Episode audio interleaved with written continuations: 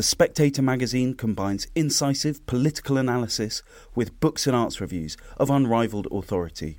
Subscribe today for just £12 and receive a 12 week subscription in print and online, plus a £20 Amazon gift voucher, absolutely free. Go to spectator.co.uk forward slash voucher.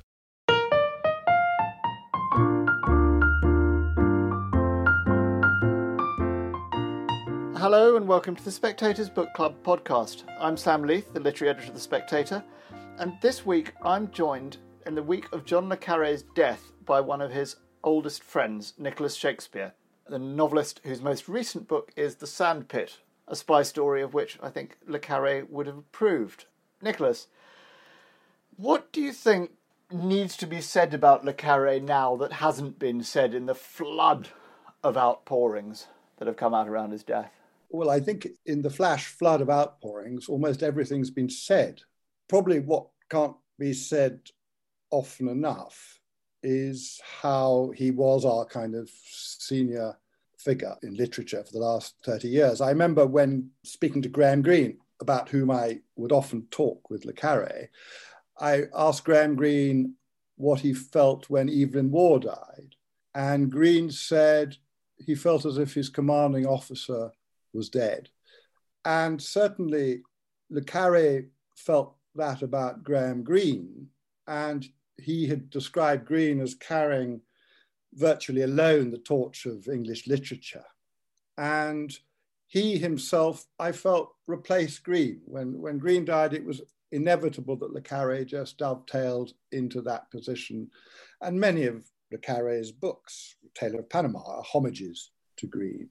Greene himself had said that The Spy Who Came from the Cold was one of the best novels he'd ever read. And I think for me, what hasn't possibly been said enough is how much Le Carre is like Greene and behaved towards those under him like Greene. I mean, for me, David's death, my commanding officer has died. And so many of the qualities he admired in Greene, he embodied in his own works. There was the primacy of storytelling. He, he loved Greene for what he called the search for moral values coupled with an adventure story. And he always made the adventure story in the tradition of Buchan and Somerset Maugham and Greene a kind of primary priority. Then there was his engagement with the wider world outside England. For him, it was Germany, a bit like Greene and Brighton Rock. You could open any one of David Cornwell's novels and bite it, and all the way down would be Germany. In fact, the last public appearance he made was at the German embassy just two, two or three days before lockdown. And he asked me to chair him there. And it was an amazing event there were 300 people packed into the German, I mean, unthinkable now. I mean, it really was a, another world, another time. And the applause at the end went on and on, as if there was a spidery sense this was going to be David's last outing. And he, he was on absolutely incinerating form about Brexit, about literature, but above all about Germany. And then I feel uh, he had this fascination, like Greene, with the individual struggle in that world outside our shores to retain the individual's humanity in a world that was hell bent on dismantling it. So, however much you, one tries to say that he's the great king of the espionage writers, I, I felt always actually the stories were kind of John Buchan and Robert Louis Stevenson stories, which use espionage to get the character out into the world and to be challenged by that world and to try and keep a moral compass. And what he did, like a bit like Graham Greene, finally, he, he kind of distilled all these, these qualities into a, a recognizable fictional habitat. I mean, you only, it's been said often enough, you only have to quote two or three lines of Le Carre and you know that you're in not Greeneland, but Le Carre land. Um, Greene had the luxury of God and David Cornwell didn't. He, he, he had, in place of God, an abusive parent who presided over a deformed childhood. I remember on our last meeting hearing him again recapitulate about his childhood. I said, I, I'm quite surprised you survived it. And he said, Well, quite frankly, so am I. And His mother, he said, had buggered off, leaving him totally with, with an absence of maternal feelings towards her. And he suspected she had no maternal feelings towards him. And his father, he described him as quite a bad man. Everything about him was fake. My, my own father, who was a great friend of David Cornwell's at Oxford, remembers Ronnie Cornwell coming to the Canning Club and disgracing Hugh Trevor Roper there and having to be carted off in a, in a Rolls Royce or a Bentley that he didn't belong to him. Disgracing Hugh Trevor Roper? Yes, Trevor Roper was giving a, a talk, and I think Ronnie Cornwell, sitting in the front row, heckled him to everyone's embarrassment. And everything about Ronnie was fake. I mean, even his box at Ascot was fake. And so David told me that twice he'd had to get his own father out of jail. One was in Jakarta when he was had up for arms dealing, and the other time was in Berlin when he'd come to deal with the Stasi. David discovered this late in life that his father was, was actually involved with the Stasi. And so this, when you have a father like that and he's at private school, Sherborne, he has this terrible dichotomy from early on as to be whether he's going to be loyal to the school or loyal to what his father's telling him. And the, the, the wonderful line in an underrated novel of his, The Small Town in Germany, there's a character called Alan Turner, and David agreed that, like Alan Turner, I have set one part of my nature in pursuit of the other. And this can be seen at Oxford, where he's he does um, when he's at Lincoln College, in a debate, he takes the side of Hitler and, and argues for all Hitler's good points. He's a member at Oxford of the Communist Party, but also of the Gridiron Club, which is like the Bullingdon. And I think this duality created a tension that became a very necessary drug for him. And you can see it in George Smiley. I've learned to interpret the whole of life in terms of conspiracy. So the green god becomes, in David's world, not religious, but of course, the Cold War setting with good and bad treading each other, not in obvious Manichaean ways. And he got very riled when I started to talk to him about Ian Fleming. And because it seemed to me that there were great similarities with them, that in the, in the sense David Cornwell's world had been created in contrast to Ian Fleming's world. But I pointed out to him that both characters had left their private school early.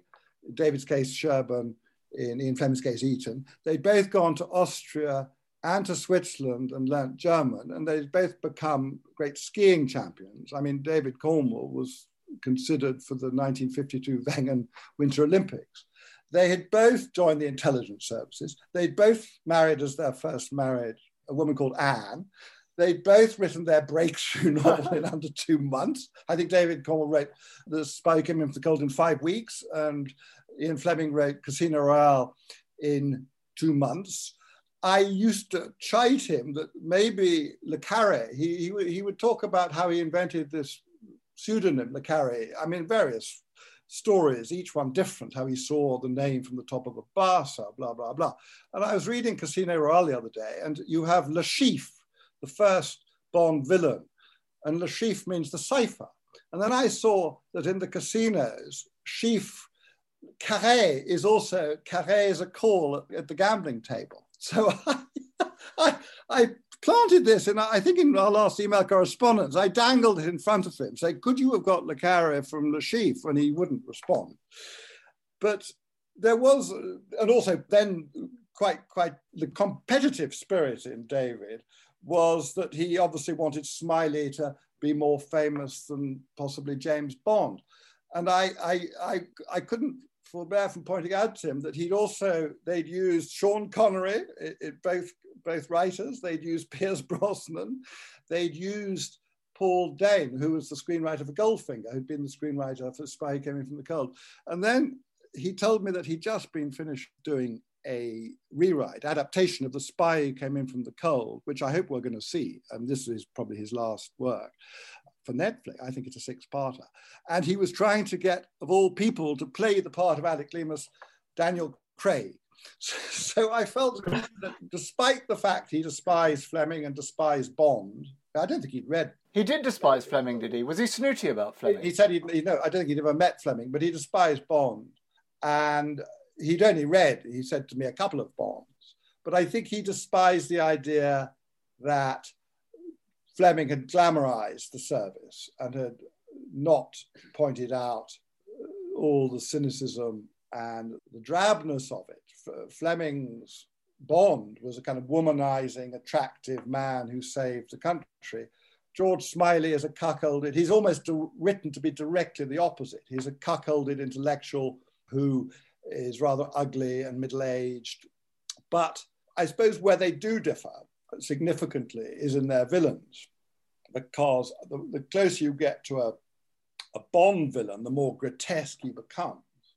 The closer you get to a, a Le Carre villain, the more they shrink into the heroes who are going to vanquish them. I mean, famously in Karla, who, you know, when Karla finally is brought over to the West by Smiley, there's a description of him as a kind of little old man with a backpack, like a poor man going to a funeral. So, so Karla is not like Mr. Big or, or Drax or the great Doctor No, nothing like the Fleming villains. The Le Carre villains are like the very people who hunt them.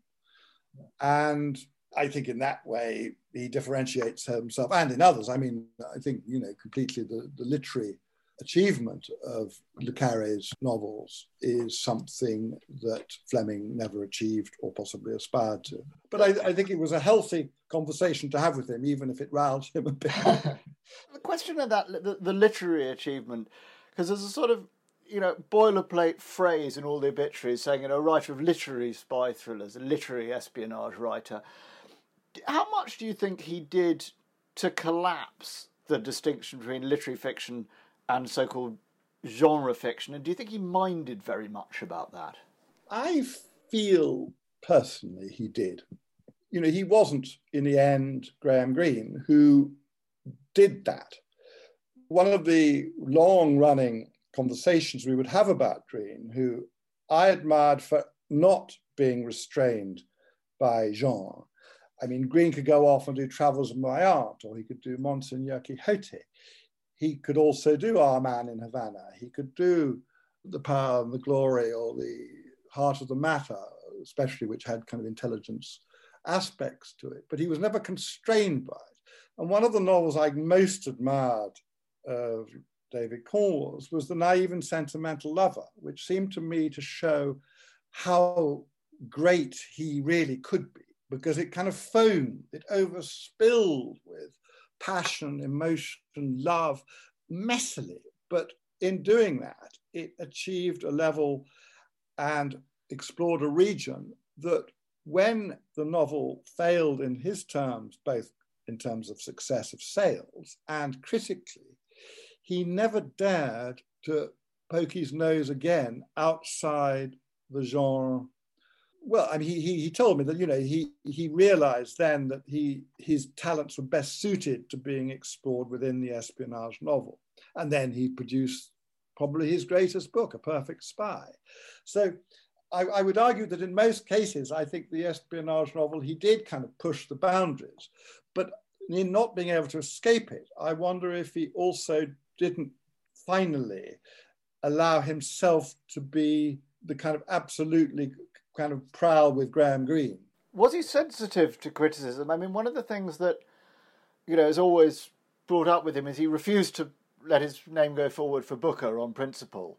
Yes, but he didn't uh-huh. really understand that, that it wasn't up to him. The Booker Prize judges could call it in his yes. book without him having to. I, I, pointed this out occasionally, not not to great, not to great kind of benefit, but I think it was part of his controlling. He was very successful at controlling his own image, and it was an image that was an absolutely sustained image. I mean, think of can you think of anybody else who for 60 years is writing bestsellers right up until the end? I mean, Graham Greene faded in his last years. His last few books weren't really up to anything like David's last few books. Of course, David's last novels weren't of the same ilk as A Perfect Spy and Tinker Tailor Soldier Spy, but they were still pretty good that image, you know, you had a very long personal friendship with him.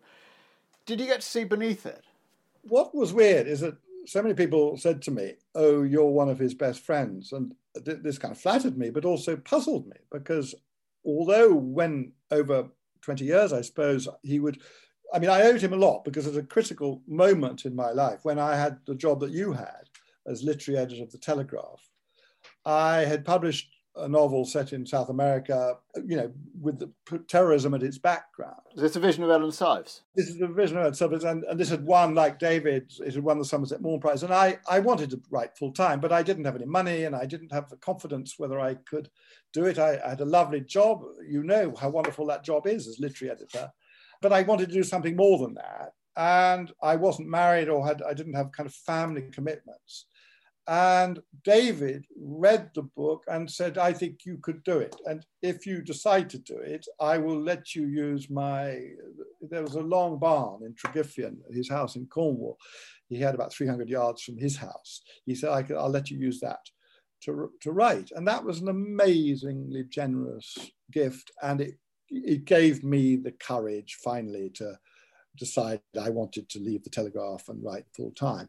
And so for the next four or five books, I would go down, I would spend two or three weeks at time, and we would go, we would walk during the day, we'd write the rest of it, and then we'd meet in the evening for dinner, which would often last till one in the morning. And he would, we were kind of completely candid with each other in as much as I suspect he was capable of being candid. I never felt, I felt I got to know him as much as he would allow anyone to get to know him, but I wasn't quite sure how much that was. And also, how much he knew himself. I mean, Bob Gottlieb has, has, a, has a marvelous line about however you know intelligent you are about David, he's always got there before you. And I think he's, he was so ferociously intelligent and sharp that he almost ran circles around himself in kind of peering at himself. And so a bit like the Tassie Devil, Taz, he, he's so quick that I wondered sometimes if he was able to penetrate what made him tick. Clearly, his childhood, the, the, this terrible childhood, abandoned by your mother and then your, and betrayed by your father, made him very untrustworthy of everybody. And it made him untrustworthy, I think, of himself. So he was a brilliant actor. He was a fantastically charming person. I mean, I, I remember somebody used the phrase about Bruce Chatwin that he was out to seduce, that it didn't matter whether you were a tea cozy or an ocelot, he was out to seduce you. And I felt David had exactly the same warmth and, and attraction and capacity to seduce everybody in whose orbit he came. And it must have exhausted him because he was followed by people who fell completely in love with him and then were slightly surprised when he didn't turn their calls. I mean, I in the course of the next 20 years, I would come across, you know, practically still weeping girlfriends of his who, who had letters from him and felt that he was still their great love and he hadn't been in touch. And when they tried to get hold of him, there was no telephone number and the, the address never returned the letters.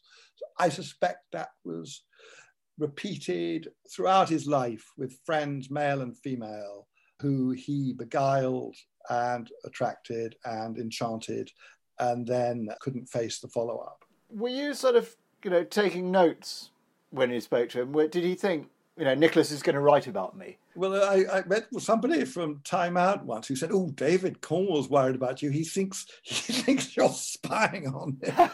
and no, I mean sometimes I'd take notes because it, it had been so funny, and he would say things that I realised he hadn't said to other people. Not that I was following. I mean, I wasn't. I wasn't intending to kind of to kind of write things down, but he was so articulate as anybody who met. He was so kind of funny. He was so wise. I mean, he's one of the funniest people I've ever. Uh, his ability to mimic, which again he shared with Bruce Chatwin and apparently Flaubert, was second to none.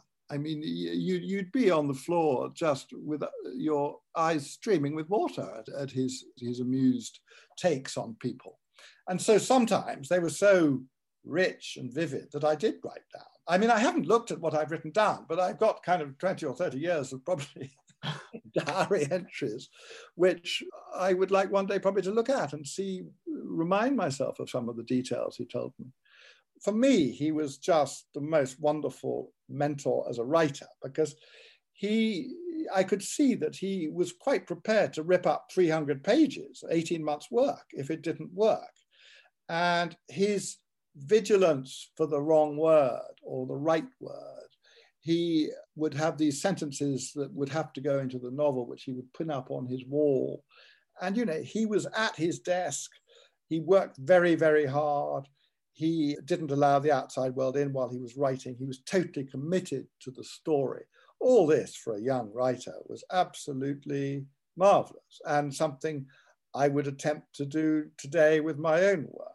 It's quite difficult to keep up with David as it was on his walks. But, you know, he was an inspirer and very, very generous to a, a younger generation.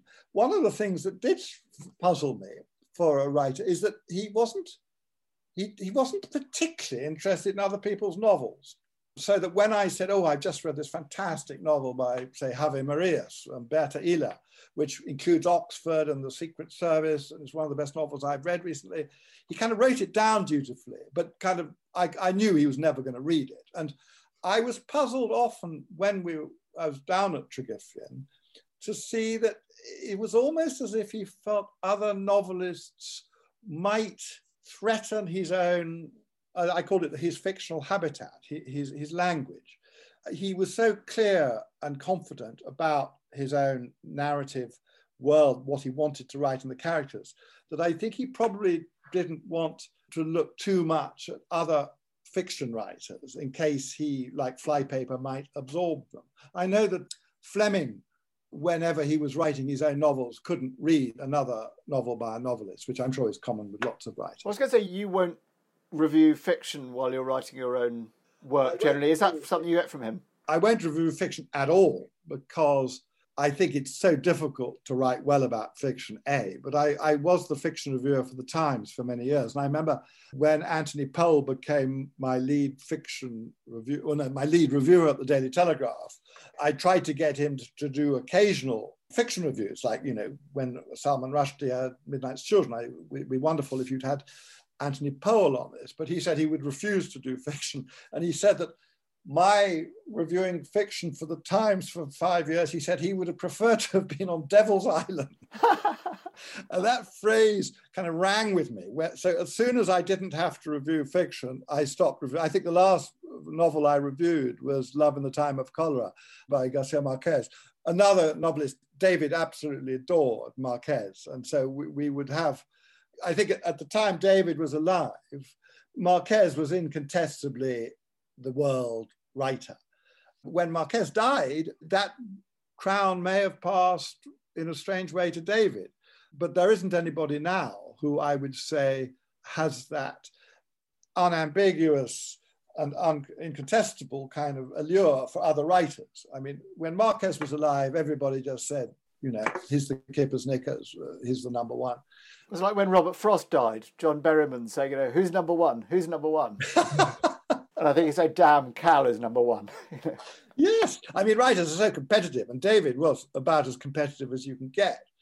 He made the most, I think one thing that gave him such pride was this Olof Palme Award. He was very keen that I kind of saw his speech at which he gave it, which is available on YouTube. And it's a terrific speech. I mean, absolutely David on top form, attacking Brexit, attacking pusillanimity of politicians, and emphasizing the moral integrity and the moral battle that is, you know, obliged to all writers and individuals. And it's a terrific speech. He was a very good talker. And I think that prize gave him more more pleasure probably than any of his other prizes because it was a kind of acknowledgement of a political contribution rather than a literary one. I think he would have liked the Nobel Prize. I remember once going for a walk with him on the cliff tops at Tregiffian, and he saw Jane, his wonderful wife, coming back towards him. And he said to me, Whenever I see Jane coming towards me, I think she's coming to tell me I've won the Nobel Prize. And then there was the occasion when he was with Harold Brodkey in an Indian restaurant in London. This is a lovely story. And um, suddenly, Harold Brodkey's summoned by the, the waiter in the Indian restaurant. There's a telephone call for him. And he goes to the telephone call, and it's his wife, and says, Harold, Harold, you've won the Nobel Prize. so David's there and congratulates him as the first person to be able to congratulate him. And Brodkey grins and then hugs him in a great bear hug. And he says, Now I can be frivolous. I imagine Le, Le Carre also slightly put out by this as well. I just thought, well, maybe next time. this business of him being quite, you say, you know, he's very was very controlling of his image, and he did famously see off two or three biographers really quite aggressively, didn't he? I remember being with him when Graham Lord from the Daily Express, who was the literary editor of the Daily Express, suddenly decided he'd like to write David's biography. And I will never forget the pain and the distress that this was causing him. I saw it again with Martha Gellhorn when somebody was trying to do her biography unauthorized. And Graham Greene has this phrase he used that, you know, everyone has a copyright on their own life. And I think David felt at that moment that the copyright on his life was being vandalized and that he would have no control over what Graham Lord chose to write about. I know that I think Robert Harris, for a time, was going to be writing David's biography, and then it all finally went to Adam Sisman, who did a marvelous biography, but under, I think, quite difficult constraints, although it, was kind of semi authorized. So I, I suspect David left a few skunk smells on the trail that he wasn't allowed to kind of stray into. But then he did also do something slightly odd, which was almost immediately Adam had published his book, David put the pigeon tunnel out rather abruptly, which looks a bit like a spoiler. I thought that was a, a very David Cornwell reaction. But when you read The Pigeon Tunnel, which is a fantastic book, but it's complete fiction to me. I mean, it, it, it, masquerades as elements from his life, but they're fairly carefully chosen and honed. And they're all marvelously a necklace of wonderful, glittering stories that make put David in the light he wanted to be put into. And so I saw it as his way of controlling his own image, and but not really, funny enough, in competition with Adam Sisman. Or I know Adam was slightly worried about it when it came out, but I don't think it was any competition at all. It was a kind of rather nice kind of garnish to it because it didn't really reveal anything about David at all. Why do you think he was so? I mean, what what do you think he was protecting? Why why do you feel he was so anxious to tell, you know, stories about himself which weren't always true? It's difficult. I'm not a psychiatrist. I mean, I, I do think it probably owes a lot to his childhood. I know that he was probably conflicted in some of the things that he had to do as an intelligence officer. I know that my father found it rather riveting to discover in Adam's biography that when my father was at Oxford with David and a great friend of David's, one of his best friends, that David had been spying on them all. And at this German embassy evening in March, absolutely fantastic, I, I was able to bring my father down to the event. And the first question at the end of the talk, my father put up his hand and said, David, I was one of your best friends at Oxford. You were the funniest person I knew. I've now since discovered that you were spying on us. Did you spy on me? And David actually, for the first time, he was rather lame in his automatic reply, which was, if only. But he was clearly uncomfortable. And I felt rather sorry for him that he couldn't, right at the end of his life, not in such a public forum, actually be quite candid about what he'd done. He still felt probably unable to talk about what he'd done.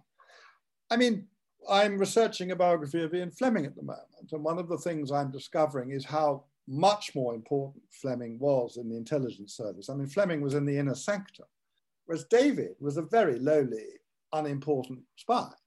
And I wonder if also the kind of the brouhaha about him having been intelligence, etc., it, it became so part of his public image that you probably he probably didn't dare dismantle it to tell exactly how small a part he had played in the service. Fleming, on the other hand, played such a big part, but kind of minimalized it. And so James Bond became a kind of vehicle for people to imagine what they liked. But he never himself talked about what he did.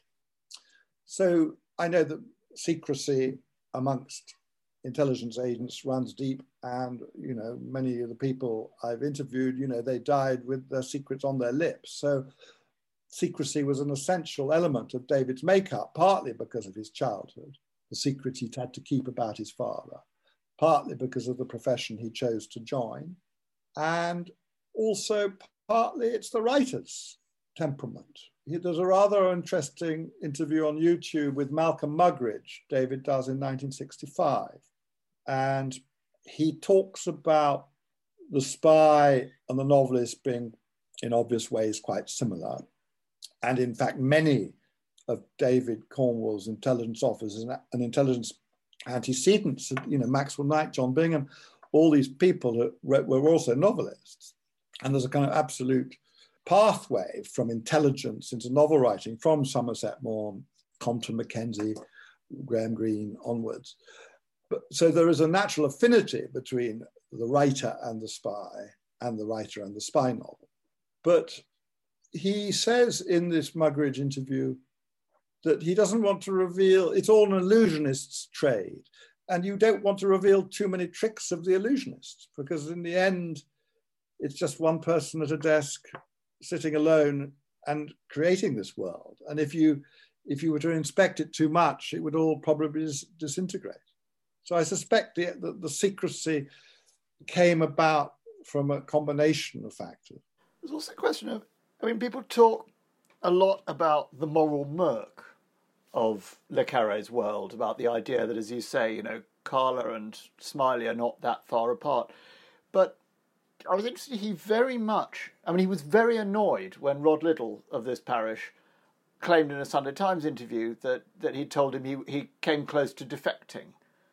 What was his attitude to sort of patriotism? I mean, he did he did sort of care about England. You know, there, there was a moral compass in there, wasn't there? A, a patriotic compass. It, it's strange. I mean, his patriotism is a strange thing. His great spat with Graham Greene came about, which they made up, but it came about over an argument about Philby, who had been a friend of Greene's. David never met Philby, but was, in a sense, inspired by him to write, you know, George Smiley's enemy is kind of Philby, so to speak. So Greene felt that you betray your country before you betray your friend. David took the moral ground that you don't betray your country clearly he'd betrayed his friends at Oxford, so he was capable of that. As he said to me, you know, someone has to clean out the drains, is how he, he described it. But I remember in our last lunch we had back in February, you know, he was talking about Boris as equivalent of Philby betraying the country. And I said, Would you betray your country? And he said, In answer to your question, I'd leave. I have an Irish passport. He'd found his maternal grandmother, called O'Cornwall, I think, on his father's side, had come from near Cork. And not only that, but she, he found an address for her in England near Truro, which is near where he ended up. And he'd managed, he was doing great efforts to get an Irish passport for himself. So that was his, that was going to be his answer. He wasn't going to betray England, but he might leave England. I think John Banville, I saw in The Guardian a couple of days ago, saying that, you know, if he had gone to live in Ireland, he'd have probably got very nostalgic for Britain and left back soon for, for England. But I thought that was an interesting response. He, he was quite critical of Graham Greene burnishing his image in the south of France towards the end of his life. So I felt he felt that Greene had, had left the ship. Uh, Greene, Greene made that distinction, didn't he, between his literary novels and his entertainments? was Greene the example that allowed Le Carre not to need to do that? Yes, I think that's a very good point.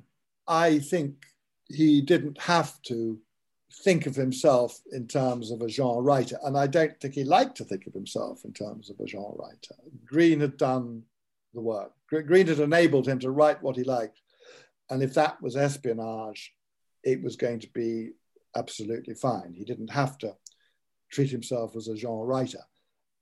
But as I again repeat, I found it interesting that when he did try and escape from it once with the naive and sentimental lover, the effect scalded him back into never attempting that again. And that's where he and Greene differ. Uh, Greene would not have found failure a problem. He'd have found failure, uh, as I think he said, failure is just success postponed.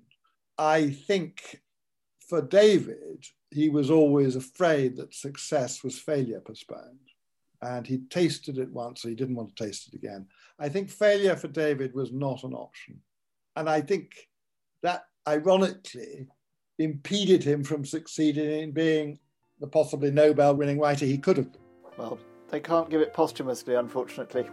Nicholas Shakespeare, thanks very much indeed for your time.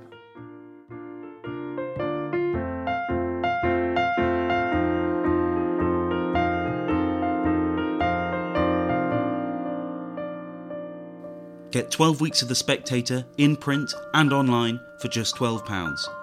And we'll give you a £20 Amazon gift voucher absolutely free.